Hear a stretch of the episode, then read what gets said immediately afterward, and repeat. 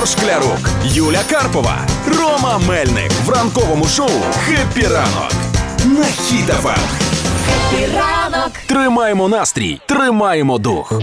Школа під землею. Влада Харкова збирається побудувати першу в Україні підземну школу. Вона відповідатиме всім найсучаснішим вимогам е, і захисту.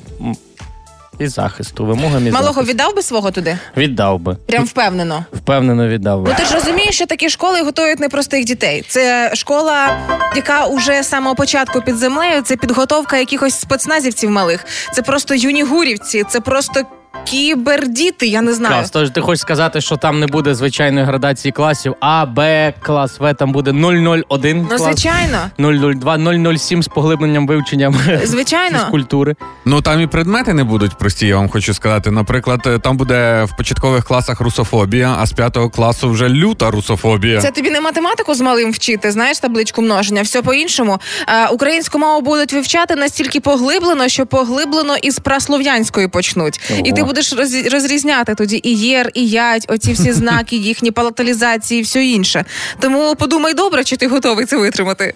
Це ну, якщо зато там практичні завдання будуть нормальні. Географія, там що не колишні копалини, вони не будуть дивитись в книжці, вони підуть, це ж під землею. Все там, руку засунув кудись, хоп, приніс тобі залізна руда.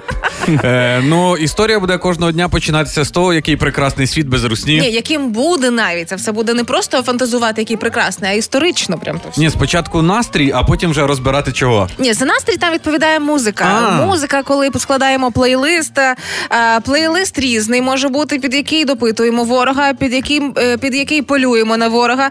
Е, Плейлист, під яким е, розрізаємо навпіл ворога, шинкуємо його тоненько засолюємо в власному соку, маринуємо і все інше. Там практи, практичне, за- практичне завдання буде. Треба, щоб ворогу кров з вух е, пішла від музики за 5 хвилин. Типу, хто справляється, Так. ти підбираєш пісні, що ти включаєш. Ну прикольно, Е, прикольно. Ну, перерви ж там на якесь дозвілля також, мабуть, будуть. Обов'язково. Да? Будуть ховатися в цьому метро, щоб не знайти один одного. Да? Хто Так. не знає, тоді ніхто на другий урок не Тоді прийде. класні партизани, юні, малі, звичайно. І не забуваємо про те, що випускний в такому класі, в такій школі, це обов'язкова присутність Буданова у рожевому галстуку. Ми вже його бачили. Можливо, рожевий галстук Буданова був анонсом того, що скоро він буде використаний в такій школі.